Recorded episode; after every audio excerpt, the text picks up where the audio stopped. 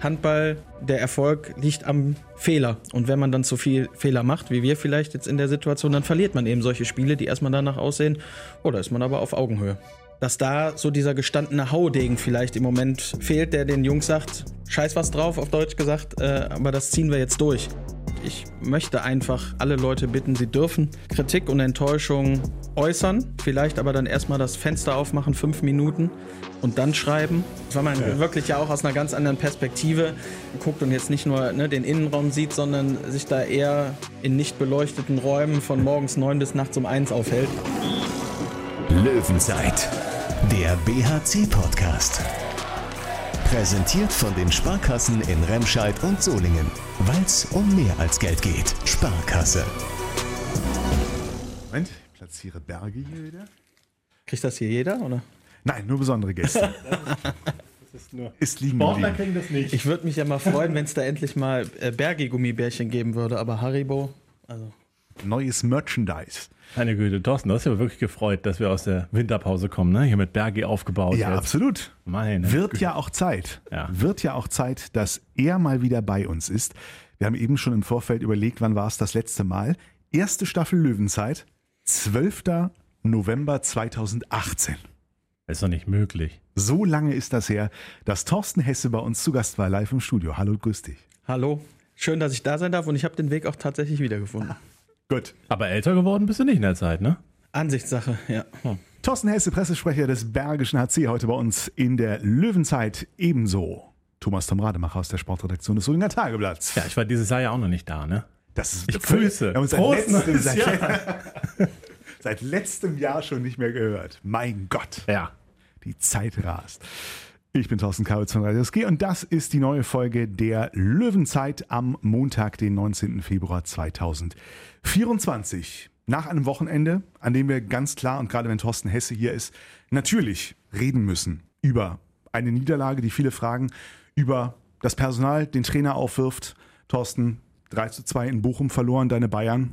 Wie sehr schmerzt es noch? Ehrlich gesagt triggert mich das gar nicht mehr, weil das ist äh, die Zeitspanne, die vergangen ist. Äh, der Fußball hat sehr daran ja? gearbeitet, dass ich mich mittlerweile mit Fußball überhaupt nicht mehr Echt? beschäftige. Okay. Nee, gar ich, nicht. Ich also. das war eines, eines der prägenden Themen, dass wir dich in der letzten Folge, bei dem letzten Besuch gefragt haben, ob du dir vorstellen könntest, Jobpressesprecher beim BRC gegen den bei den Bayern einzutauschen. Welcher wäre einfacher im Moment? Oh, ich glaube, ähm, da ist der hier bei uns doch noch deutlich einfacher, weil äh, der Druck rund um die Bayern und das Boulevard ist natürlich deutlich stärker als bei uns. Das stimmt. Ja, Thorsten, aber bei dir ist doch jetzt absolutes Fußballfieber ausgebrochen, oder? Acht Punkte Vorsprung für deine Mannschaft. Und man fragt sich nur, wie verdaddeln sie es am Ende? Ne? Wie kriegen sie es noch hin? Ich möchte an dieser Stelle nochmal betonen, Tom, du versuchst mir das seit mehreren Jahren inzwischen unterzuschieben. Ist ja auch richtig. So, anfangs habe ich das immer von mir gewiesen und habe mich als neutralen Fan bezeichnet. Jetzt sehe ich natürlich schon die Chance, mich jetzt als aktiven Bayern 04-Fan zu outen. Ja, so, so, so langsam finde ich Gefallen an der Vorstellung. Ja, es ist, ja, ist jetzt keine Chance. Also früher war es Risiko, jetzt genau. ist es Chance. Ja. Ich wollte gerade auch schon sagen, da ist dann der zweite äh, Bayer Leverkusen-Fan nach äh, Lukas Stutzke. Ja, Ne? Aber der Lukas, der hat schon zu ihnen gehalten, als sie das Triple Vize geholt haben. Da hat er, oder war er noch nicht geboren? Na, knapp jedenfalls. doch, doch, er war schon auf der Welt. Aber ja, Lukas ist schon ganz lange Fan. Absolut, absolut. Haben wir auch viel schon von gehört, ne? Von den äh, vielfältigen Bezügen der Familie Stutzke. Und es sei mir auch gegönnt. Also inzwischen, oder was sagst du? Wenn Bayern 04 das Ding jetzt holt, verdient? Natürlich verdient. Die haben ja noch gar nicht verloren, ne? Dieses Jahr. Und tatsächlich, grundsätzlich geht es mir wie Thorsten, also dem anderen Thorsten, genau. dass äh, Fußball äh, an Stellenwert in, in, meinem Leben verloren hat. Aber diese Saison verfolge ich es tatsächlich wieder so ein bisschen mehr, weil ich echt die Möglichkeit wittere, dass die Bayern mal nichts gewinnen. Das macht mich irgendwie, erfüllt mein Herz mit Freude. Und äh, ja, dann, dann auch irgendwie Leverkusen, die ja, das, die ja noch nie halt irgendwas gerissen haben, außer vor Ewigkeiten dann mal den UEFA Cup dass die jetzt deutscher Meister dann wirklich werden können, das finde ich dann auch spannend. Also ich habe tatsächlich auch während, äh, also sehen konnte ich es nicht, weil ich wo es übertragen wurde, da konnte ich das Spiel nicht gucken. Aber äh, Leverkusen gegen Bayern habe ich tatsächlich zwischendurch mal immer geguckt, wie es denn gerade steht. Und das ist schon lange her, dass das im Fußball sonst der Fall war. Ich habe jetzt vier Minuten erfolgreich versucht, vom Thema Handball abzulenken, aber ich denke, wir sollten doch so langsam darauf hinsteuern, äh, uns dem eigentlichen Sinn und Zweck dieses Podcastes äh, Muss zu es echt widmen. Sein.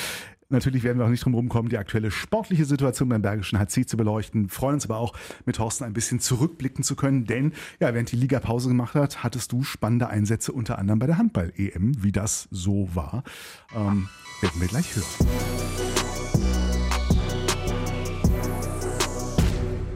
Mit Fußball, beziehungsweise im Fußball hat es für Thorsten Hesse mal begonnen. Beim WSV, beim Wuppertaler Sportverein, warst du einige Jahre Stadion, Pressesprecher. Dann bist du der Bergischen Region treu geblieben, aber hast die Sportart gewechselt. Das, ich habe es tatsächlich vergessen nachzuschauen. Wie lange ist das jetzt schon her? Wie lange machst du den Job jetzt schon? Seit äh, Sommer 2011. Okay, 2011. Also mit erstem Aufstieg, ne? Ja. Also erstes Jahr, erste Bundesliga war das, ne? Ja, ich habe auch noch die Zeit mit äh, HD Schmitz, genau. Äh, der in der Saisonwechsel HD ja. zu Seppel. Aber genau, du, die Zweitligasaison mit dem Aufstieg, wo die in Aue aufgestiegen sind, warst du noch nicht da genau. und danach ja, warst du da. Richtig, genau, das. Genau. So viele, waren nur, waren nur zwei Trainer. Ja. das schafft nicht jeder. Keine Erfahrung. Das damit. schafft nicht jeder. Das schafft nicht jeder. Genau. Und äh, kurzes Update beim letzten Mal, wie gesagt, das ist schon über fünf Jahre her, dass du bei uns warst. Ähm, da war das Pressesprecher-Dasein ein Job neben einem anderen Hauptjob. Wie ist da der Status aktuell? Da ist äh, der Status so geblieben, da ist die Konstanz da, das ist äh, weiter mein zweites Standbein. Ähm, sicherlich äh, vom Aufwand äh, noch mal ein bisschen mehr geworden äh, mit der Stabilität der letzten Jahre und der Bedeutung der Liga und auch des BHC hier im Bergischen, aber es passt noch, ja. Pressesprecher gehen, kommt sofort durch. Ne? In der Antwort direkt so ein paar Positionierung für den Verein Absolut. fallen lassen. Absolut. Du hättest irgendwie vielleicht noch Social Media mit erwähnen können oder sowas mit so einem. Ich meine, das ist ja eines der Dinge, die dazugekommen sind, auch die auch an Aufwand Richtig. gewachsen die, sind. Ja, ja, das ist äh, auch ein großes Thema, was sich äh, entwickelt hat, wo wir auch damals oder 2011, wo ich angefangen habe, ja auch noch in den Kinderschuhen gesteckt haben. Und äh, sicherlich ähm, sich das äh, entwickelt hat, auch auf die einzelnen Social Media Tools, die es mal gab oder die gaben und äh, die großen tollen Sachen sein sollte, wo man nicht vielleicht unbedingt immer direkt aufspringen muss, bin ich, glaube ich, äh, mit dem Outcome und der Präsenz, wie wir sie jetzt haben und wie sie sich entwickelt, ganz zufrieden. Ja, da ist äh, eine Niederlage wie die aktuelle gegen Melsungen nicht das Klickstärkste, zumindest nicht auf dem Kanal des Bergischen HC. Äh, die 26 zu 31 Niederlage gegen Melsungen. Wie hast du das Spiel gesehen, Tom? Was waren aus deiner Sicht die Hauptgründe warum es der BRC dann noch verloren hat, nachdem er ja doch zumindest zeitweilig in der zweiten Halbzeit wieder dran war. Naja, der, der Start war ja wirklich überragend in der ersten Halbzeit. Äh, erstmal, glaube ich, vier von acht Würfen am Anfang hat Christopher Rodeck gehalten. Ähm, ich hatte das Gefühl, die Deckung steht super und das ließ dann alles so nach und nach ein bisschen nach. Also im, im, im Tor ist dann kaum noch was gelungen. In der zweiten Halbzeit gab es dann von Peter Johannesson und Christopher Rudek zusammen nur zwei Paraden, wenn ich nicht irre. Ein sieben Meter und einen Wurf von außen. In der Deckung hatte ich auch das Gefühl, bekommt Melsung deutlich weniger Probleme. Aber man hat es halt geschafft, dann auch durch eine relativ hohe Angriffseffizienz und wenige technische Fehler dran zu bleiben, bis ungefähr Viertelstunde, zehn Minuten vor Schluss. Und dann ist das Ganze so ein bisschen in sich zusammengebrochen, äh, auch weil Melsung dann in Elva Jönsson oder Jonsson halt auch einen Spieler hatte, der äh, dem viele Durchbruch, Durchbrüche gelungen sind, konnte von der BRC-Abwehr nicht mehr gehalten werden. Da war jeder Schuss ein Treffer. Und ja, der BRC hat eben vorne dann nicht mehr effizient gespielt. Dann war plötzlich eine, nee, nee, also Simic von äh, Melsung dann auch da. Und ähm, ja, ein paar Fehlwürfe, ein paar Fehlpässe und das Spiel war innerhalb von sechs, sieben Minuten eben verloren. Das war's. Es war keine, keine grauenhafte Leistung oder sowas. Man hat es halt in den letzten zehn Minuten verloren. Da war es dann schon eine eher schlechte Leistung auf die letzte, auf dem Endspurt. Genau wie gegen Kiel. Was sind aktuell die größten aus deiner Sicht die Probleme, an denen der BRC scheitert, dass nicht mehr drin ist? Ja, einmal ist es natürlich, das kann man nicht abstreiten, äh, fehlendes Personal in der Abwehr. Das finde ich schon, äh, also Kreis und Abwehr, das ist ja oft, geht das ja miteinander einher. Die Kreisläufer sind auch gute Innenblockspieler und da fehlen natürlich, äh, also Tom Koro Nikolaisen fehlt die ganze Saison schon. Das spürt man auch die ganze Saison schon. Dann hat sich Aaron Sesing ja auch sehr gut entwickelt durch das Fehlen von Tom Kornikleisen. Da verletzt er sich auch noch. Jetzt sind beide nicht dabei. Das ist schon brutal. Und dann äh, ist halt ein Spieler wie Lukas Stutzke, den du ja auch offensiv gut gebrauchen kannst, ähm, macht dann, glaube ich, in Melsung 52 Minuten. Das ist einfach auf dieser Position, Abwehr-Innenblock und Rückraum, ist das einfach unheimlich viel. Ne? Und äh, da merkt man schon, dass dann ja die Kräfte nachlassen. Und ja, da, also da, das spielt eine Rolle. Dann spielt es eine Rolle, dass der BRC einfach dieses Jahr überhaupt keine Überperformer hat. Also man hat ganz selten einfach einen Spieler, äh, der dann mal so richtig herausragt, der ein überragendes Spiel macht. Also zehn Tore Spiel, weiß ich gar nicht, ob es das mal gab. Einmal Tim Notdurft eben, das war ein überragendes Spiel gegen Stuttgart von ihm. Ähm, aber so, so ein Rückraumspieler oder Spielmacher, der mal richtig herausragt, ähm, eher selten kommt vor, aber eher selten. Das ist es. Und man hat eben einige Spieler, die auch regelmäßig nicht Normalform erreichen. Das kommt eben auch dazu. Also, das ist so, eine, so ein Mix aus Verletzungen und äh, Personal, wo man denkt, die haben doch eigentlich mehr Qualität, aber man sieht die Qualität nicht immer. Das würde ich schon so als Grundtenor sehen, ja. In der Folge des Spiels gab es ähm, bei dir, ähm, bei dir, bei dir im Tage, bei euch im Tageblatt, äh, einen Artikel von dir, ähm, Gespräch mit äh, Jörg Föste oder Zitate von Jörg Föste, der ja durchaus auch selbstkritisch reflektiert, sind nämlich ein bisschen an das Gespräch, was wir im Jahreswechsel-Podcast mit ihm geführt haben, wo er auch gesagt hat, hey, er will jetzt auch in diesem Jahr wieder mehr für den Verein da sein, sich mehr kümmern, Selbstverantwortung übernehmen, wo er auch, ja auch hier bei uns im Interview schon mal so ein bisschen auch äh, kritisch Richtung Mannschaft äh, sich geäußert hat, dass er da von dem einen oder anderen, ohne im Interview Namen zu nennen, mehr erwartet, mehr Leistung erwartet. Ein bisschen hat es mich, was ich da bei dir gelesen habe, jetzt heute daran erinnert. Hast du eine Idee, wen er da meint? Ja, das hat sinngemäß ja gesagt, ähm, ich, ich übernehme, also ich, der Geschäftsführer, übernehme die volle Verantwortung für unsere Misere und hat die auch nicht irgendwie geschönigt, die Tabellensituation, ne, dass man ja man könnte auch sagen, also so eine Durchhalteparole wäre auch möglich. Das kam da eher nicht, ne, sondern eher sehr, sehr, sehr kritisch mit der Gesamtsituation umgegangen und eben sinngemäß hat er gesagt, ich bin schuld, weil ich habe hier auf Personal gesetzt, was es einfach nicht bringt. Das steht ja da schon. Eigentlich nicht nur zwischen den Zeilen, ne, wenn man so möchte. Er hätte auch sagen können, äh, dieser Spieler bringt's nicht, der und der und der bringt's nicht. Äh, ist fast dieselbe Aussage, würde ich sagen. Und äh, ja, wen er da meint, es gibt natürlich diverse Leute, wo, wo ich schon das Gefühl habe, ja, da hat man sich mehr von erwartet. Ne? Also Jibril Mbengue ist sicher ein Spieler, wo, wo man das Gefühl hat, er kommt aus Porto, hat da sehr gut gespielt, auch in der Champions League gespielt und schafft beim BRC den Durchbruch nicht. Peter Johannesson im Tor, wie viele gute Spiele hat er dieses Jahr gehabt? Zwei, drei Stück, die, die hat man dann vielleicht auch gewonnen. Ähm, wo dann das ein Peter Johannesson ist, den man sich so wünscht, aber der hat natürlich auch Spiele, wo er eine einfach überhaupt nichts reißt. Ne? Das ist ja auch, also da, da ist halt gar keine Konstanz da. Äh, entweder es ist überragend oder es ist richtig schlecht, aber es gibt eigentlich kaum solide Spiele. Das kann ich mir vorstellen. Ähm, ich meine, das geht natürlich in sehr persönlichen Bereich, wenn ich jetzt hier irgendwie so, so viel Einzelkritiken übe. Äh, man könnte auch noch andere nennen. Also von Metz Andersen kann ich mir auch vorstellen, dass man sich mehr erhofft hat, gerade auch defensiv. Da gibt es schon einige, Thomas Babak, bekommt sehr wenig Spielzeit zum einen, aber auf der anderen Seite, wenn er die Spielzeit bekommt, nutzt das im Moment jetzt auch nicht besonders spektakulär. Das muss man halt einfach mal so festhalten, ja. Die journalistische Sicht auf die Dinge. Wie würde denn der Pressesprecher des Bergischen HC die aktuelle Situation der Löwen bewerten? Also in Teilen kann ich da äh, Tom ja nicht absprechen, ähm, dass er recht hat. Da gehe ich auch bei vielen Sachen mit. Ähm, das Thema Verletzte ist natürlich, ähm, gerade wenn man über das Prunkstück, was wir ja immer in den letzten Jahren auch äh, hatten, aus einer guten Defensive heraus zu gucken, dass wir zu unseren Erfolgen kommen. Wenn das natürlich von Anfang an der Saison ähm, nicht steht und man dazu ähm, gezwungen ist, äh, immer umzubauen von Spiel zu Spiel und dann Leute, er hat es gesagt, Lukas Stutzke, Linus Arneson, äh, Frederik Ladevogel, wenn, wenn die Jungs dann halt überperformen in der Abwehr und dann noch vorne die Bälle reinmachen sollen, ähm, da wird's dann halt irgendwann dünne bei äh, der Intensität, die halt die Liga mit sich bringt und die Spiele mit sich bringen. Denn ähm, das ist ja eine Floskel äh, nicht nur, sondern man sieht's ja, dass eigentlich jede Mannschaft jeden in dieser Liga schlagen kann und da hilft's halt nicht, mit 80 oder 90 Prozent Spielern zu gehen. Ich muss halt immer mindestens die 100 Prozent bringen. Das ist sicherlich das Problem, wenn uns mal ein bisschen auf die vielleicht menschlich-emotionale Ebene runterbricht, ist natürlich auch, ein Umbau äh, in der Mannschaft, junge Spieler, die Erfahrungen noch nicht so viel haben in der Liga oder die erst sammeln sollen, die aus dem Ausland kommen.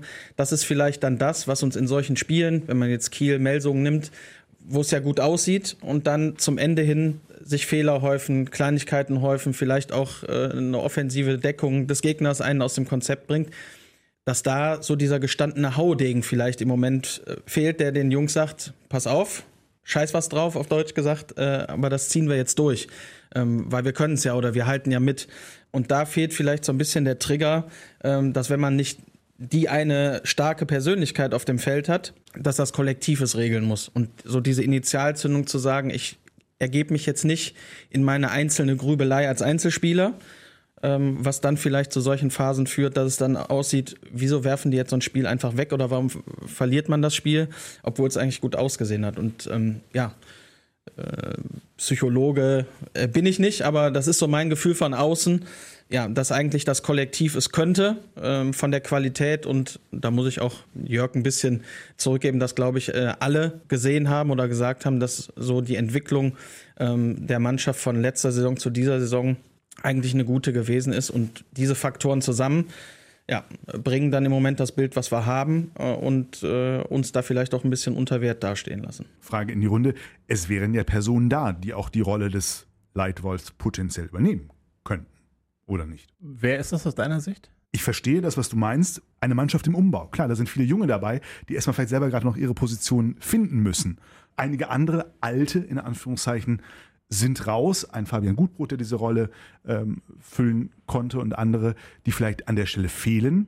Nichtsdestotrotz, ein Linus Arnesen ist noch da, ein Thomas Schwabach ist noch da, ein Christopher Rudek ist da. Also es sind ja schon, äh, klar ist die Mannschaft im Umbruch und muss sich neu finden, aber es ist ja nicht so, dass keiner mehr da wäre, der den Job länger als ein Jahr beim BRC macht. Naja, Christopher Rudek ist natürlich ein Torhüter. Das ist schon nochmal eine andere Rolle. Der, der geht ja nicht hin und erzählt den Jungs dann irgendwas im Angriff oder sowas.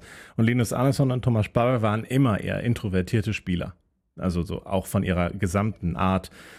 Würde ich sagen, sind es nicht die, diese geborenen Anführer, die man im Kopf hat. Also wie ein Viktor Schilagi zum Beispiel. Ne? Äh, nichtsdestotrotz, äh, wenn Linus gut drauf ist, macht er schon Ansagen, denke ich. Ich weiß auch ehrlich gesagt nicht, ob das, also das, das zeichnet sich in so einer Krise immer ab, dass äh, da hat man das Gefühl, da würde jetzt ein Leader helfen. Aber es ist ja nicht so, dass der BRC das in den vergangenen Jahren besonders übermäßig gehabt hätte. So ein, so ein Führungsspieler, finde ich. Also auch Fabian Gutbrot würde ich da nicht in diese Kategorie unbedingt einordnen. Ich finde schon, dass es mehr immer übers Kollektiv kam. Aber dieses Kollektiv braucht halt vorne eine gewisse Leichtigkeit, um Dinge richtig zu machen, damit der Ball halt reingeht. Und ähm, diese Leichtigkeit, die kriegst du, indem du in der Abwehr einfach ich sag mal so, Fußballer-Jargon, Beton anrührst und irgendwie guckst, dass halt der Gegner kein Tor macht. Das gelingt im Handball natürlich nicht in jedem Angriff. Nur wenn du plötzlich das Gefühl hast, wie in den letzten Minuten gegen Melsungen dann vor allem, die hauen uns jetzt hier jeden Angriff rein, dann hast du im Angriff natürlich viel, viel mehr Druck und mit dem Druck kommen die nicht klar und kommen halt vor allem damit nicht klar, wenn dann sowieso die Kräfte nicht da sind, dann diesen, diesen Erfolgsdruck, jetzt müssen wir aber unbedingt treffen. Wenn du da, wie in der ersten Halbzeit hast, es ja gesehen, alle sind äh, körperlich auf 100 Prozent und ähm, äh, hinten läuft's gut, dann läuft's vorne auch automatisch besser. Also der, das ist, mag eine Allgemeinweisheit sein, aber ich finde beim BRC gilt es besonders.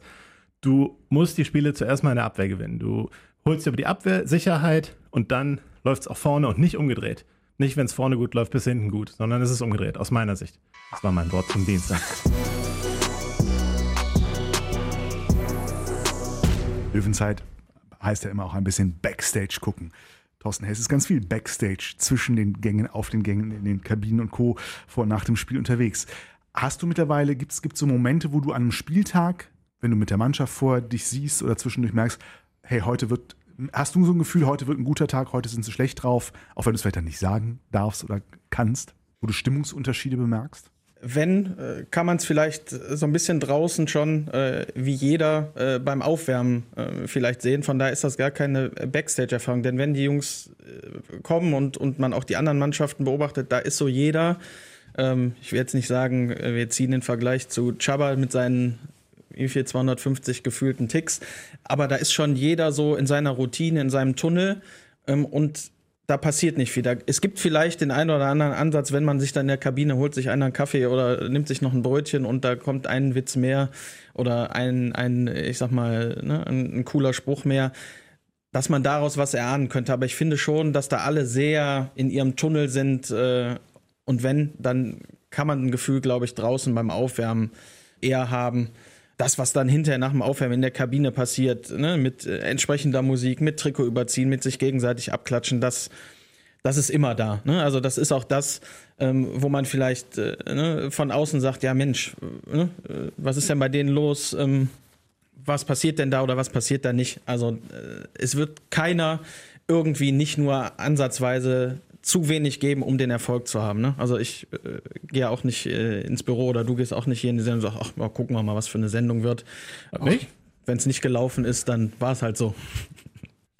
Aber das heißt ja auch, und genau so, da docke ich mal an, ähm, kannst du nicht einfach irgendeine Pressemitteilung raushauen und sagen, mal gucken, was die davon schreiben und wer sich da sowas rauszieht. Also das wird ja schon auch, ich meine, auch Pressearbeit ist ja ein Stück weit Strategiearbeit. Das ging mir gerade so beim Thema Personal durch den Kopf.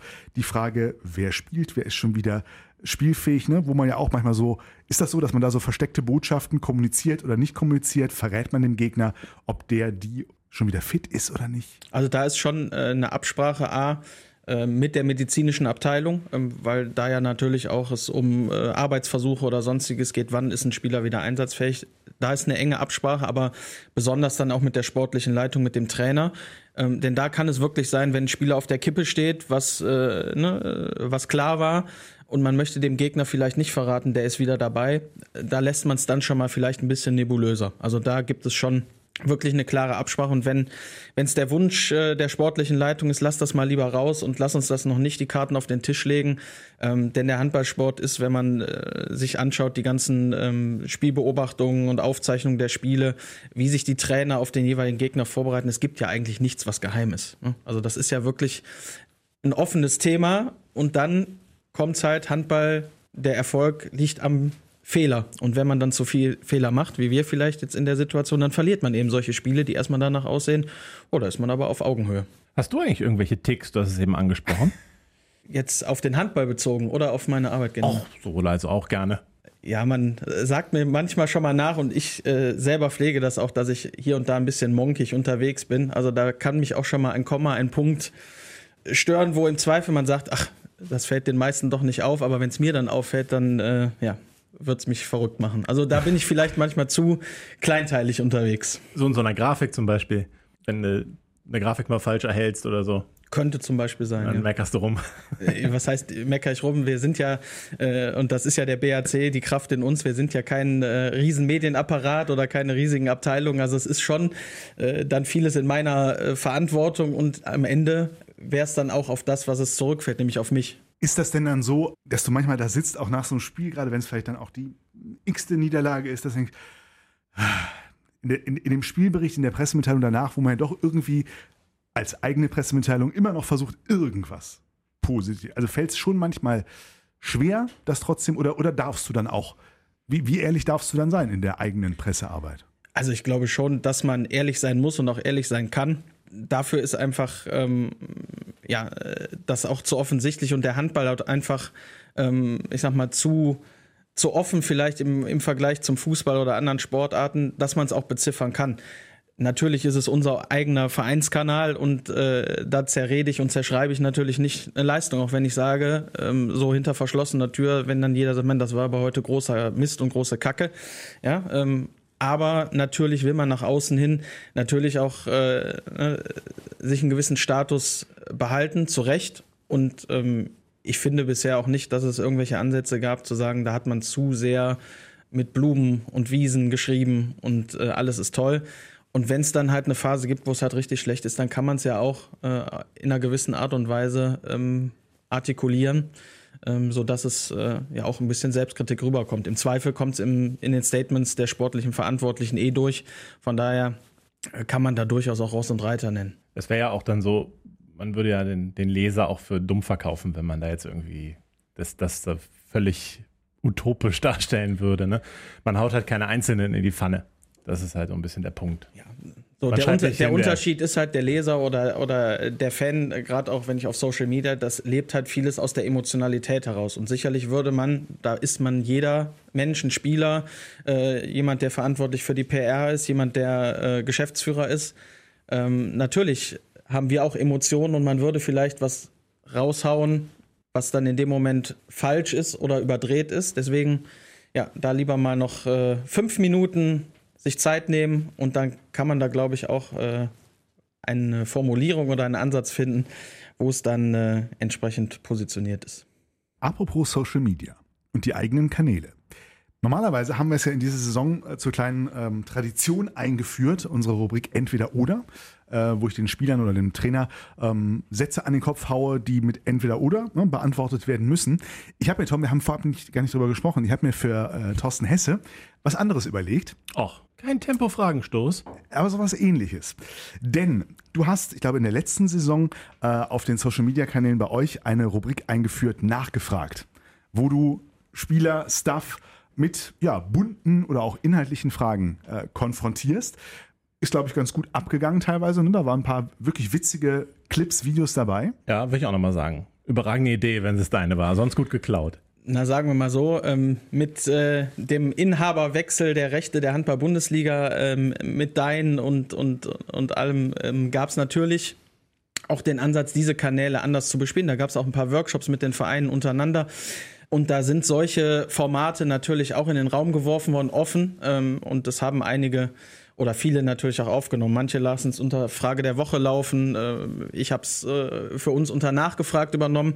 Ähm, vielleicht möchte der ein oder andere es gerne jede Woche haben, aber ich habe so das Gefühl, wir leben in einer schnelllebigen Zeit, auch gerade Social Media. Wenn ich, äh, wenn das Ding eine Saison lang jede Woche mit nachgefragt oder in dem Falle Frage der Woche läuft, dann sind die Klicks irgendwann auch nicht mehr da.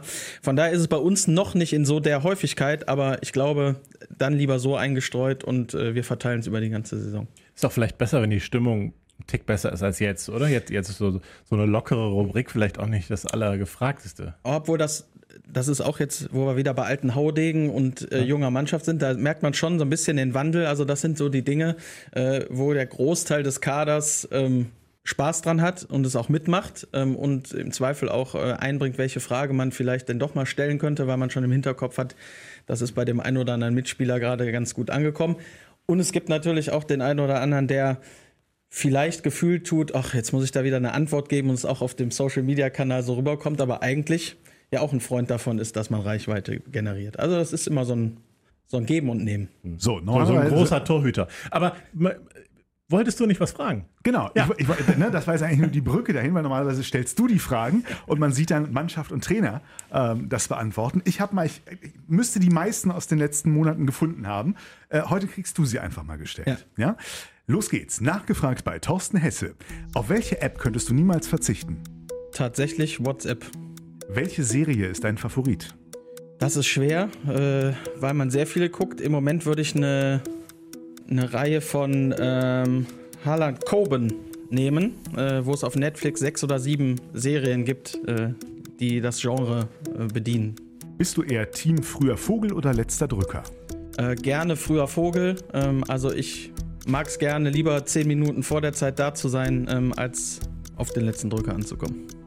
Wer in der Mannschaft hat das wohl größte Selbstbewusstsein? Christopher Rudek. Wen würdest du mit auf eine einsame Insel nehmen? Ja, das habe ich ja auf den Kader bezogen. Genau. Also auf den BAC genau. bezogen. Ähm, kurz überlegen. Das ist schwer. Ja. Ich muss, ja jetzt, sagen, ich muss ja jetzt meine nicht sportlichen Belange auf die. Also wen nicht, ist auch okay. Ich würde Linus Arneson mitnehmen. Auf wen, die Frage passe ich jetzt mal ein bisschen an, auf wen der Jungs hast du dich nach der Winterpause am meisten gefreut? Wirklich auf alle. Also man äh, freut sich dann doch, wenn es bei uns auch wieder losgeht, gerade wenn äh, DEM äh, und der Handball einem da sehr viel Freude bereitet hat. Wer ist dein Idol im Handball? Puh, müsste ich auch äh, lange genug oder äh, Handball gespielt haben, ne? Das war zu kurz, wie ich es gespielt habe. Mein Idol. Canton Mahé. Da ich, wenn im Tor gespielt habe. Da schwitzt aber ah, Würde ich jetzt sagen, äh, Henning Fritz. Okay. Wer ist eine der beliebtesten Fragen bei euch? Wer ist der schlechteste Fußballer im Löwenrudel? Ja, wenn ich jetzt die Mannschaft bedienen möchte und äh, dann würde ich natürlich Christopher Rudek sagen. Ja, aber da gibt's. Was ist richtig schlecht? Fabian Gutbrot. Ach, das haben wir nie gehört. Ich wollte schon sagen, an dieser Stelle spielen wir etwas Musik ein. Letzte Frage, die bislang ungestellte Nachgefragt-Frage. Nu Nutella mit Butter oder ohne? Natürlich mit. Okay. Das, ich, du kennst es wahrscheinlich, ne? es gibt eine BAC Marie auf Insta, die schon mehrfach unter diesen Clips kommentiert hat, du sollst doch bitte mal die Frage Nutella mit Butter oder ohne stellen. Ich hoffe, es ist vermerkt. Die werde ich stellen, denn äh, das ist durchaus auch am, äh, am Tisch der Offiziellen. Ähm gibt es schon mal das ein oder andere Thema und äh, wenn ihr Jan Artmann noch einladet, oder ich weiß gar nicht, war der schon da? Also der Zweimal ist der, da, oder? Ja, Paul auch schon. Ja, äh, das ist der absolute Experte, was das Thema Butter, Nutella, mit welchem Brot, welches Brot nicht. Also da, ähm, ja, da gab es schon hitzige Diskussionen untereinander. Aber was ja interessant war, wen nimmst du mit auf eine einsame Insel? Hat die Mannschaft ja eigentlich fast alle haben nicht Antworten gegeben. Ja, auf keinen Fall mit Rudek oder, oder solche Sachen, ne? Ja, also die Nutella-Frage bitte vermerken. Und äh, was hast du denn so zugespielt bekommen aus der Mannschaft über Thorsten Hesse? Also tatsächlich, äh, vielleicht liegt es ja auch daran, dass die Stimmung gerade dann doch nicht so überragend ist. ne? Aber, oder ich möchte einfach niemanden in die Pfanne hauen. Ja, mach's doch nicht schlecht jetzt, wenn es vielleicht nicht so viel für ja. dich gab, was du hier rein ja, kannst. Okay, okay, gut, alles klar. ähm, wie kriegst du deine ganzen Jobs unter einen Hut? Das ist auf jeden Fall eine sehr wichtige Frage, denn du arbeitest für den EAF, für den DHB, für den BHC, bei der Freiwilligen Feuerwehr und ich glaube, du hast noch einen Hauptjob beim Land NRW. Habe ich was vergessen? Genau, drösel es doch mal nochmal in Ruhe. Ja, und auf. die Familie. Ach, Familie ist auch, auch ein Job. in gewisser Weise ist das auch ein Job. Also da hat man ja manchmal einen Terminkalender, äh, der triggert einen mehr als das, was man so in den diversen Betätigungsfeldern Absolut. hat. Also dröseln wir es nochmal auf. Du hast zwei Kinder inzwischen? Genau. Alter? Neun und drei. Auch eine spannende Phase. Richtig. Von vorne bis hinten. So, Hauptjob ist was genau aktuell? Ich arbeite bei einem IT-Systemhaus ähm, in Köln für den Landschaftsverband Rheinland. Ähm, Gesenkschmiede Henrichs zum mhm. Beispiel ist eine Liegenschaft, die dem Landschaftsverband Rheinland gehört, also Kultur, Soziales.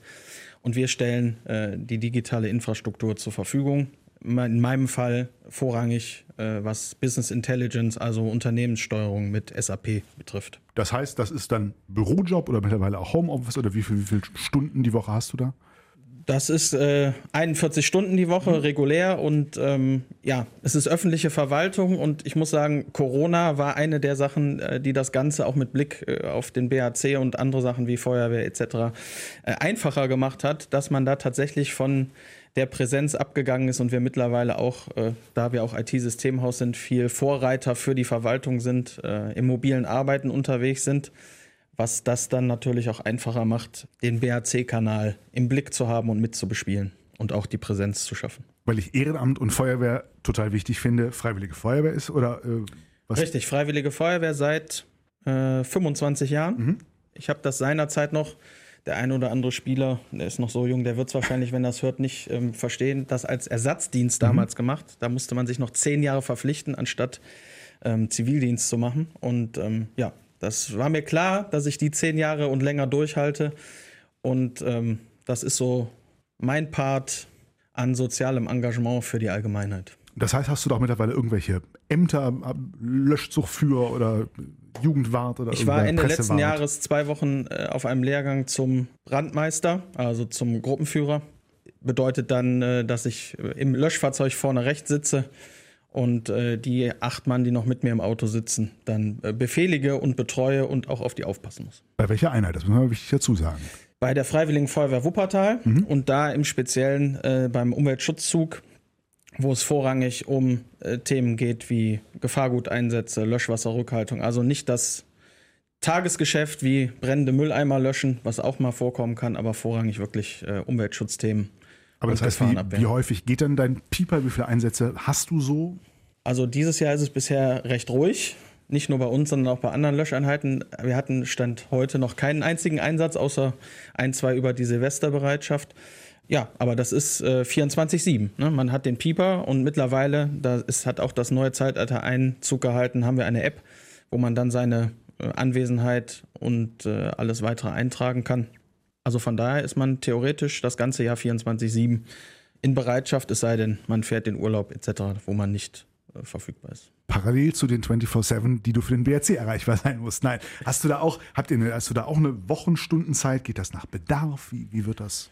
Nee, da bin ich ähm, relativ frei. Natürlich ist rund um die Spieltage oder an Spieltagen ist so der Hauptaufwand und vieles ähm, kann man ja gerade was äh, die Kanäle betrifft, ähm, wenn wir nicht irgendwelche Pressekonferenzen vorgeplant haben oder sagen, ich habe so diesen Regelbetrieb, wo ich äh, Vorberichte, Nachberichte platziere, kann ich ja gerade Social Media von überall übers Handy machen und äh, mittlerweile gibt es ja auch solche Tools, wo man die Kanäle vorbespielen muss und es sieht aus, als hätte da jemand was eingestellt und es läuft automatisch. So, und dazu kommen dann aber halt auch noch, ja, Thomas angesprochen, Tätigkeiten, zum Beispiel im Rahmen der Handball-EM oder auch für den DRB.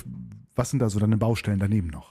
Ja, das äh, Thema, das funktioniert dann natürlich nur, wenn der BAC Pause hat.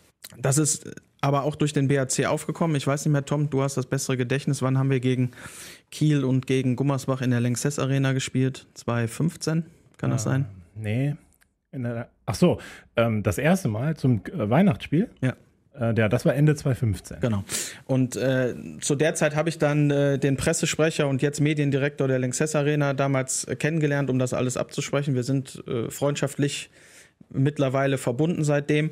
Und ähm, ja, dann ist es so entstanden, 2017, als die Eishockey-Weltmeisterschaft in Frankreich und Deutschland war und ähm, die Haupt- und Finalrunde in Köln in der Lanxess Arena war, hat mich der Thomas Grenke äh, kontaktiert und hat gesagt, sag mal, äh, hast du Bock, hast du Zeit? Wir sind hier lokales äh, Organisationsteam und brauchen da Manpower, auf die wir uns verlassen können.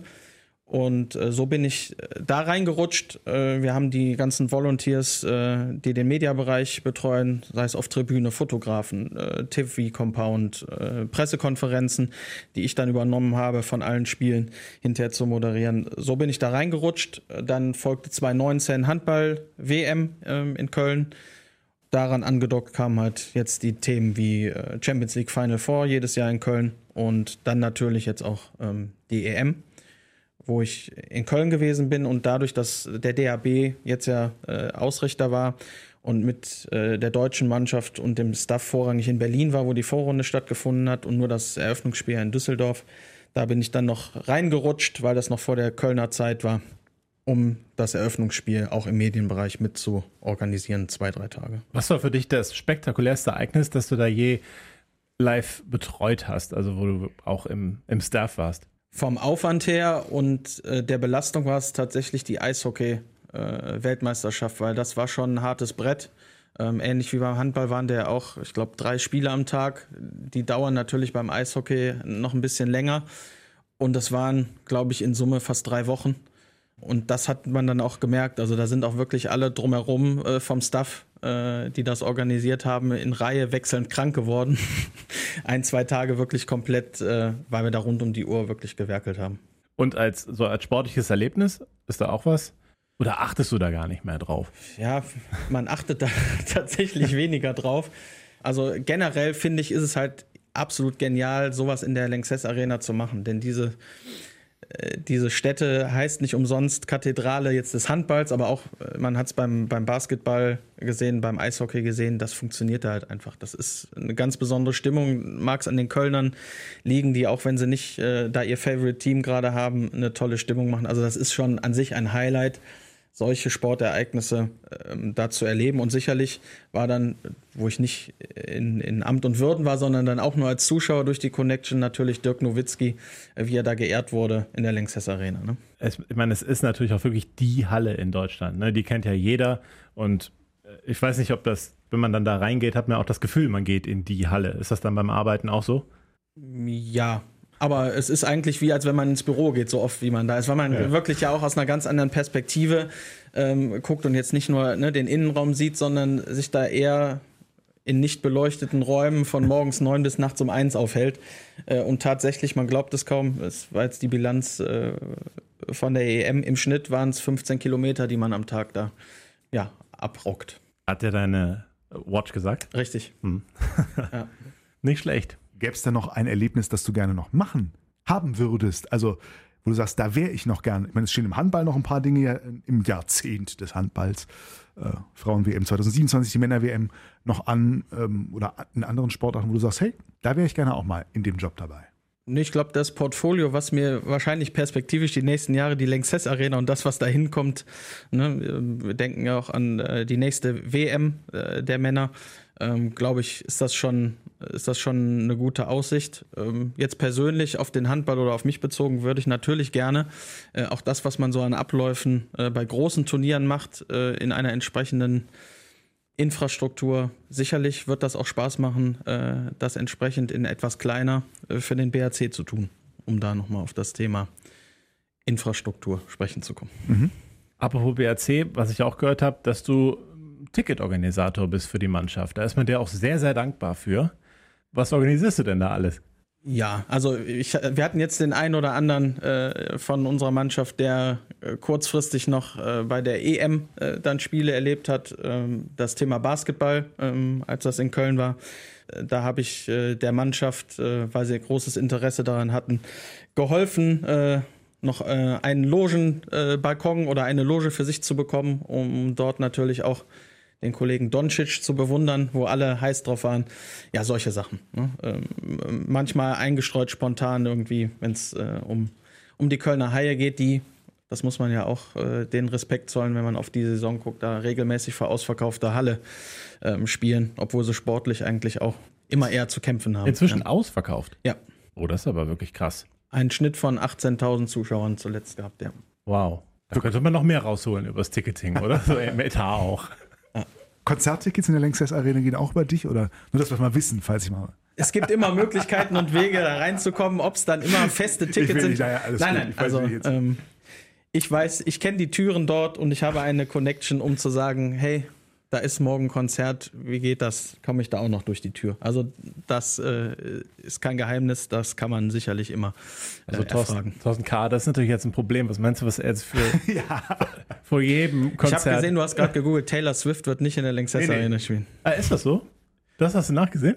Ich, ich, war mir gerade nicht sicher, wer, wer, ist der nächste große Name? Ich überlege überleg die ganze Zeit, wer ist der nächste große Name? Coldplay? Ah, nee, die, Coldplay? Die noch, nee, ja. nee, nicht Lanxess. Ich glaube, Coldplay ist in, in, Düsseldorf, ne? In der ja, Merkur Spiel. Ja, ja. Mhm, das ist auch, die, die wählen noch eine größere Location.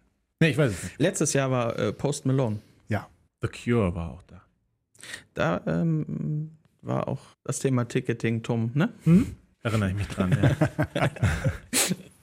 Ja, ich, es könnte sein, dass ich im Laufe des Jahres darauf zurückkomme, nachdem ich, nachdem ich zum Glück erfolgreich war, meiner Frau zwei Karten für Adele zu kaufen, von denen du nicht wissen möchtest, wie viel das gekostet hat, äh, werde ich mir weitere Konzerte dieses Jahr nicht leisten. Disney und Eis geht auch immer. so. Ist ja unfassbar, ne? Also was da für Preise aufgerufen werden, hier kleiner Exkurs. Ja. Dagegen ist ein BRC-Spiel ein Schnäppchen. Absolut.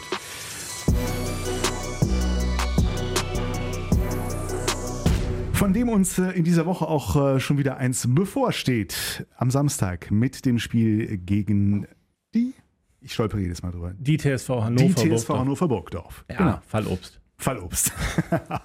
Sportlich? Ähm, gestern, glaube ich, Magdeburg nach einer ich, Siegesserie. Ich wollte gerade sagen. Wie, äh, wie viele Spiele hat Magdeburg? Über 30 Spiele ähm, wettbewerbsübergreifend, ja. Also, äh, bevor ich What? böse Mails ja. kriege, Fallobst war arg ironisch gemeint. Genau. Nach ne? dem Sieg über Magdeburg. Ja, also vor ein paar Wochen zwar gegen Melsungen verloren, aber gestern ein knapper Eintore-Sieg gegen Magdeburg. Also, das wird ja schon aktuell Tabellenplatz 6. Wenn man jetzt so denkt, jetzt weil ich irgendwo las, na, jetzt die nächsten drei Spiele, da muss was gehen. Da steht ja doch mit äh, Hannover ein ordentliches Brett. Ja, absolut. Also da, das ist so. Äh, Hinspiel auch. Mh, mm, das war, gehört ja. Da stürzt der Bergi schon ab. Ja, der BRC hat ja die letzten fünf äh, Spiele in der Bundesliga verloren, sechs Pflichtspiele Pokal mit eingerechnet. Und da war die TSV Hannover ja auch dabei. Also das, das war, glaube ich, das letzte Rückrunden, äh, das letzte Hinrundenspiel. Und jetzt in der Rückrunde ist es halt ganz früh. Ähm, und da, ja, das war eine relativ klare Niederlage. Und ähm, natürlich zu Hause geht immer eher was. Man muss jetzt auch nicht überbewerten, dass sie jetzt Magdeburg geschlagen haben. Klar, Selbstvertrauen wird sehr, sehr hoch sein und das wird auch sehr schwierig sein, aber ich glaube, Hannover ist zu Hause einfacher zu schlagen als Melsungen auswärts. Das ist jetzt einfach mal so eine These, die ich in den Raum werfe, weil die beiden Teams wahrscheinlich irgendwie so leistungsmäßig auf Level mindestens sind. Das würde ich schon schätzen. Deine Einschätzung fürs Hannover-Spiel?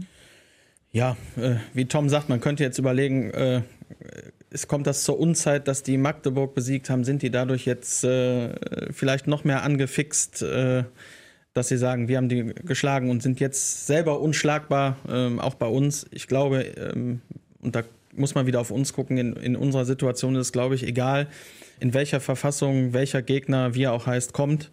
Wir müssen halt einfach ähm, schauen, dass wir unsere Punkte sammeln. Und ob das jetzt Hannover ist oder ob das Baling oder Eisenach, äh, ist natürlich schwer jetzt zu sagen, weil die Punkte haben wir bisher noch nicht gegen die geholt. Aber wir müssen halt einfach, äh, glaube ich, völlig egal, wie der Gegner äh, heißt und in welcher Verfassung er kommt, äh, einfach wirklich unsere Punkte holen. Samstag gegen Hannover, die Woche drauf, am 29. Februar äh, gegen Leipzig auswärts. Und dann geht's mit einer kurzen Pause am 10. März weiter. Das sind jetzt nur die nächsten drei im Derby gegen Gummersbach. Ja, es ist allerdings ganz normaler Rhythmus. Nur das eine ist halt schon Genau. Donnerstag und nicht am Wochenende. Und danach ist, glaube ich, wirklich eine Woche Pause. Ich weiß nicht, international muss irgendwas gehen. Also eine Woche ist dann eine echte Pause drin nach dem Gummersbach-Spiel, so dass man wirklich auf diese drei Spiele eigentlich ganz schön blicken kann. Und äh, ich, ich sage jetzt einfach mal, wenn der BRC da nicht punktet, steht er auch auf dem Abstiegsplatz. Ich kann es mir nicht vorstellen, dass äh, dann nicht Eisenach oder Baling vorbeizieht. Baling ist ja jetzt gerade oben auf, hat zweimal hintereinander gewonnen. Im letzten Spiel in Wetzlar haben sie 16 Gegentore gekriegt, weil deren Keeper, äh, ich glaube Mohamed El Tayyar heißt er, hat, äh, ich glaube, 58 Prozent der Bälle gehalten. Das ist ja krank. Also, wenn er das jede Woche macht, dann steigt Baling nicht ab. Da bin ich mir sehr sicher. Also, mal, mal gucken. Aber ich glaube, äh, da, da wäre man schon gut beraten, wenn man mal konservativ zwei Punkte, lieber vier, sollte man aus den Spielen holen. So, bevor du ansetzt, wollte ich nämlich eigentlich die Frage stellen, als, als Tippfrage in die Runde. Wie viele Punkte holt der BRC denn aus den nächsten drei Spielen? Tom, Vier. hätte ich auch gesagt. Gehe ich mit. Okay. Wie wir sie aufteilen, bleibt unser Bleibt Geheimnis. unser Geheimnis. Genau. Ja, okay, dann müssen wir nicht tippen. Alles klar. Mö- Möchtest du, Tom, möchtest du einen, einen, einen Hannover-Tipp abgeben? Nee, ich nee, ich möchte dich nicht aufhalten. Muss ich nicht. Aber am Samstag ja Sonst nutzen, sonst nutzen wir den Slot, äh, wo es nicht das Ergebnis getippt wird. Äh, Oft ist ja, äh, darf ich noch wen grüßen am Sehr, Ende. aber sehr gerne. Das möchte ich nicht, aber ich würde die Zeit gerne nutzen, wo wir gerade am Anfang ja noch von Emotionen etc. gesprochen ähm, haben und äh, ich nochmal den Blick auf Social Media ähm, einfach spannen möchte. Glücklicherweise sind wir nicht äh, in dem Zwang, sehr viele Kommentare ähm, löschen, sperren oder sonst was zu müssen. Dennoch ist da das ein oder andere aus der Emotionalität, ähm, was man auch sicherlich verstehen kann, ähm, dann hart an der Grenze. Und ich möchte einfach äh, alle Leute bitten, sie dürfen Kritik und Enttäuschung äußern, vielleicht aber dann erstmal das Fenster aufmachen, fünf Minuten und dann schreiben und nicht aus der Emotionalität heraus und vielleicht sich auch überlegen, aus der geschützten Deckung des Netzes schreibt es sich einfacher, aber wie würde ich denn mit dem Spieler, Trainer, Verantwortlichen, wie auch immer, das Thema jetzt thematisieren, wenn ich ihm gegenüberstehe? Und ich glaube, wenn man daran denkt, werden viele andere ihre Kritik und Enttäuschung rüberbringen, als sie das beim Hauen in die Tasten bringen. Und das wäre mir mit Blick auf die Aufgaben und die Ziele, die wir diese Saison haben, aber auch generell gesellschaftspolitisch sehr wichtig, das hier noch anzubringen. Ich kann das einerseits total nachvollziehen, was du da schilderst. Ich erlebe es in meinem Job ja nun mal auch zu ganz unterschiedlichen gesellschaftlichen Themen, Kleinigkeiten, die ähm, ja große Diskussionen, Emotionen entfachen. Du siehst das sehr unmittelbar, weil du stellst die Sachen ein auf eure Kanäle und siehst natürlich auch, was da zurückkommt. Was sind so die Dinge, wo dann bei dir der Puls schlägt äh, und du denkst, wow, was geht da gerade wieder ab? auf den, den, den Sport bezogen, wie gesagt, äh, da ist nicht viel bei, was richtig unter die Gürtellinie geht, zum Glück. Ähm, das ne, fände ich völlig daneben, ist aber sicherlich auch ein Problem heutzutage, dass sowas recht schnell gehen kann. Ähm, was mich so ein bisschen dann triggert, ist, diese Kommentare zu lesen, wo man das Gefühl haben könnte, die, die da auf der Platte stehen und die da ihren Job machen, ne? wir machen unseren Job hier, den nicht mit voller Überzeugung und vollem Einsatz zu machen. Und das glaube ich halt einfach nicht, denn äh, keiner von den Jungs und keiner, der seinen, äh, seinen Job macht, äh, wird es sagen, ach ja, gucken wir mal, was draus wird. Und wenn es nichts draus wird, dann ist es halt so. Ne? Also das finde ich dann zu schnell äh, geschrieben, so den, den, den, äh, den Eindruck zu vermitteln, die wissen nicht, was sie tun oder die wollen nicht. Ich stelle mir diesen Job, sei es im Handball oder in anderen Sachen, wo ich schnell reagieren muss, auch als Trainer, ist nicht einfach. Und wer da die Verantwortung übernimmt, genauso wie dass er Schiedsrichter ist, äh, höchsten Respekt. Ähm, Und da muss man für gemacht sein. Äh, Jeder hat so sein, seine Art und Weise, wo er in seinem Job gut ist. Und ähm, ja, wenn man dann für jede vermeintliche äh, Fehlentscheidung ähm, direkt postwendend die Reaktion bekommt, dann finde ich es halt immer recht undifferenziert und deswegen meine ich lieber erstmal abwarten, ähm, äh, es gibt ja diesen schönen Spruch, die Oper ist erst zu Ende, wenn die dicke Frau gesungen hat. Und so sehe ich es nicht nur auf ein Spiel bezogen, sondern vielleicht auch auf so eine ganze Saison bezogen. Ich verstehe das, wie gesagt, total. Und erlebt das auch oft genug, dass man denkt, oh, in der Anonymität des Internets schreibt sich manches schnell, was man sich so eins zu eins vielleicht nicht sagen würde. Dennoch, ich will nicht sagen, halte ich mal ein bisschen dagegen, aber Sport lebte immer schon von der Emotion. Und eure Kanäle sind ja auch dazu da, Emotionen bei den Fans zu erzeugen. Natürlich findest du es, ich spitze zu, geiler, wenn der Clip vom Buzzerbeater-Tor viral steil geht, als dass da irgendwie nach einer Niederlage sich tausend blöde Kommentare auf der eigenen Seite sammeln. Muss man nicht trotzdem beides aushalten können? Das halten wir auch aus, aber wenn ich schon die Chance habe, die, die Bühne hier zu nutzen und die, die Reichweite, die, die man auch ja hier über diesen Kanal generieren kann, dann möchte ich es halt einfach äh, anbringen. Und wenn jemand anderer Meinung ist und mir sagt, äh, das ist mein gutes Recht, das zu tun, ähm, das streite ich demjenigen auch nicht ab. Aber ich, mir geht es halt um, und das ist das, äh, was, egal ob es Job oder sonst was ist, heutzutage verloren gegangen ist oder verloren geht, der Umgang miteinander.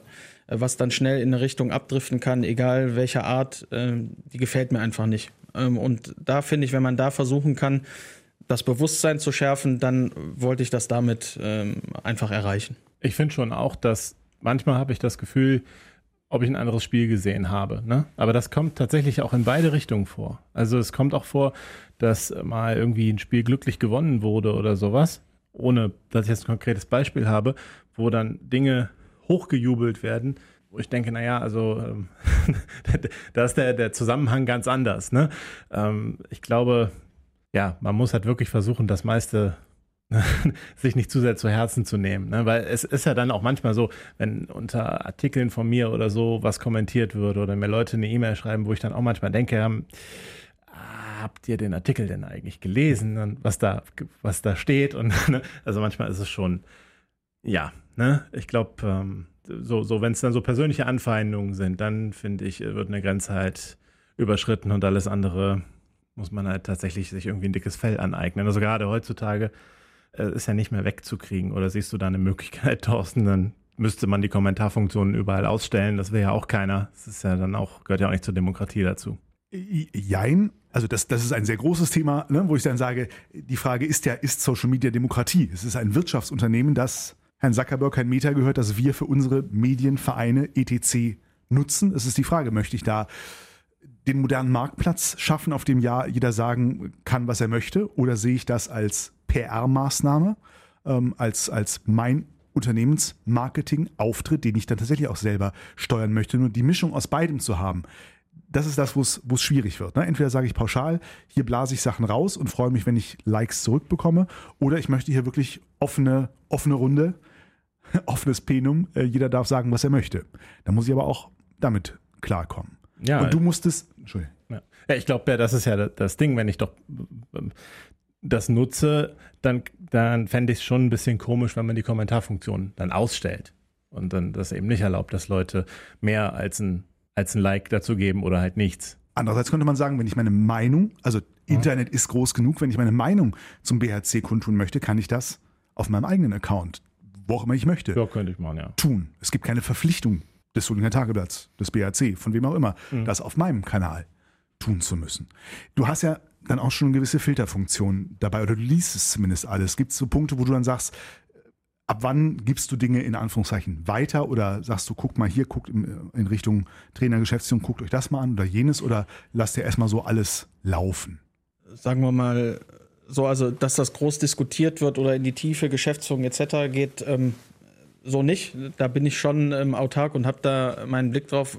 Wo es schon mal dann Sinn macht, einzugreifen, finde ich, ist, ähm, wenn dann die Leute, und das sollen sie auch, da ihre Kommentare abgehen und untereinander diskutieren, wenn es da schon mal dann untereinander, äh, was jetzt gar nicht, ich sag mal, mit Spieler, Trainer oder sonst was, sondern die Meinung, die derjenige hat, mit dem anderen diskutiert wird und da dann gewisse Ausdrücke fallen, da ist dann der Punkt halt auch einfach einzugreifen. Und das ist genau das, was ich meine. Ich möchte nicht die Kontroverse unterbinden, ich möchte die Diskussionen, die Rückmeldungen haben. Da kann ja auch und wird auch sicherlich im Ansatz was drin sein, wo jemand sagt, das habe ich so gesehen in dem Spiel, und warum äh, kann man denn nicht mal so oder so spielen? Ob sich da jemand was von äh, dann annehmen möchte oder muss, sei hingestellt, aber es, die Plattform ist da. Ähm, aber dann halt dieses persönliche Miteinander, das äh, finde ich auf unserem Kanal dann nicht gut. Und genauso, wenn es dann artikuliert wird in direkter Ansprache an wen auch immer. Mein Problem, wie gesagt, ein Riesenthema, über das man eine eigene Podcast-Staffel füllen könnte, Bestimmt, ja. ist tatsächlich eher ähm, das, was man so unter dem Label False Balance sieht, ne? dass dann häufig durch das, was man in den Kommentaren liest, ein gewisser Eindruck entsteht.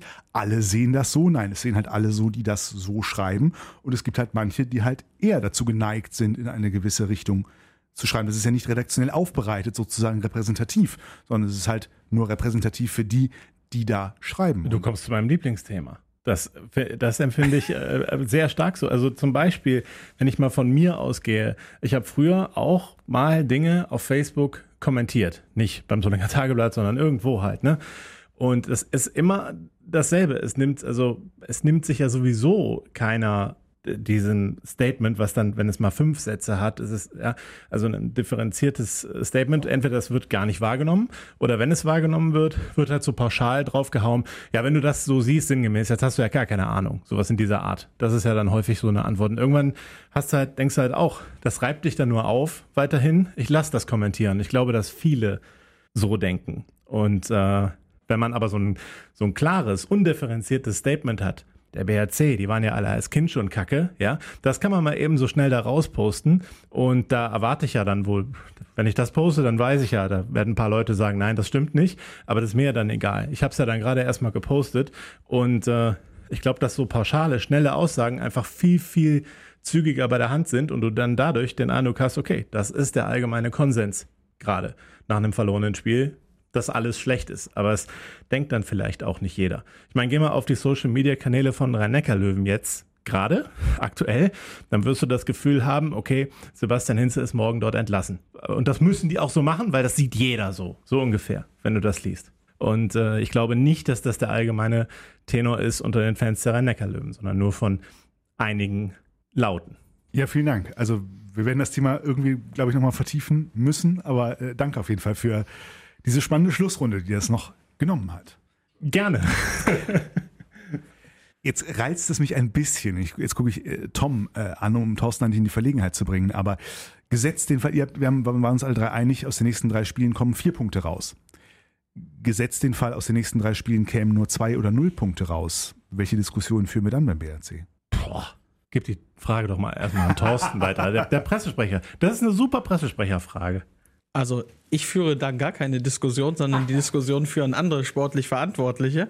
Aber nochmal, ähm, natürlich wird es dann nicht einfacher, wenn man auch auf die Konkurrenz guckt. Aber ähm, die Saison ist noch lang und ähm, ja, äh, man darf sich nicht, äh, nicht aufgeben, aber es sollte auf jeden Fall so sein, dass man alles daran setzt, halt auch mal das Erfolgserlebnis in Form von Punkten zu bekommen, denn zu sagen, ähm, ich man kann nicht auf Punkte gucken oder nicht auf die Tabelle. Es ist nun mal ein Ergebnissport und irgendwann steht da ein Ergebnis Ende der Saison und da sagt einem, in welcher Liga man spielt. Die völlig korrekte Antwort lautet übrigens, wir denken von einem Spiel zum nächsten. Ja, so ist es doch dann.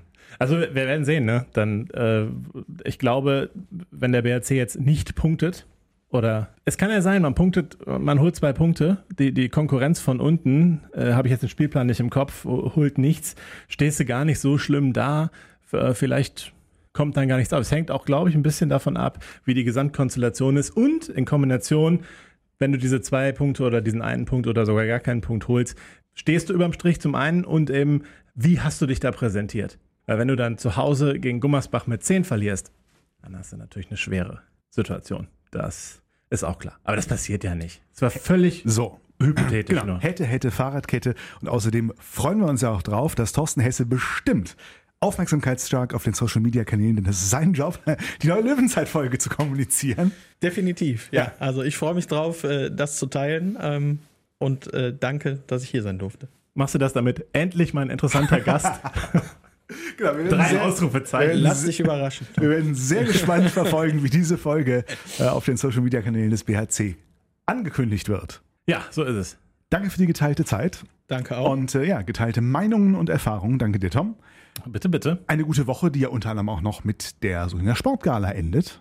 Ja, so ist es. Tatsächlich wird der Samstag das erste BRC-Spiel, ich glaube, seit 2017 sein, das ich nicht besuchen kann. Na, nein, dass ich nicht sehen kann. Ich fahre ja auch nicht nach Flensburg unbedingt, ne? aber dass ich nicht sehen kann, ja, tatsächlich, ja. Dass ich nicht live sehe. Danke euch für den Besuch, eine gute Woche allerseits. Wir hören uns bis zum nächsten Mal.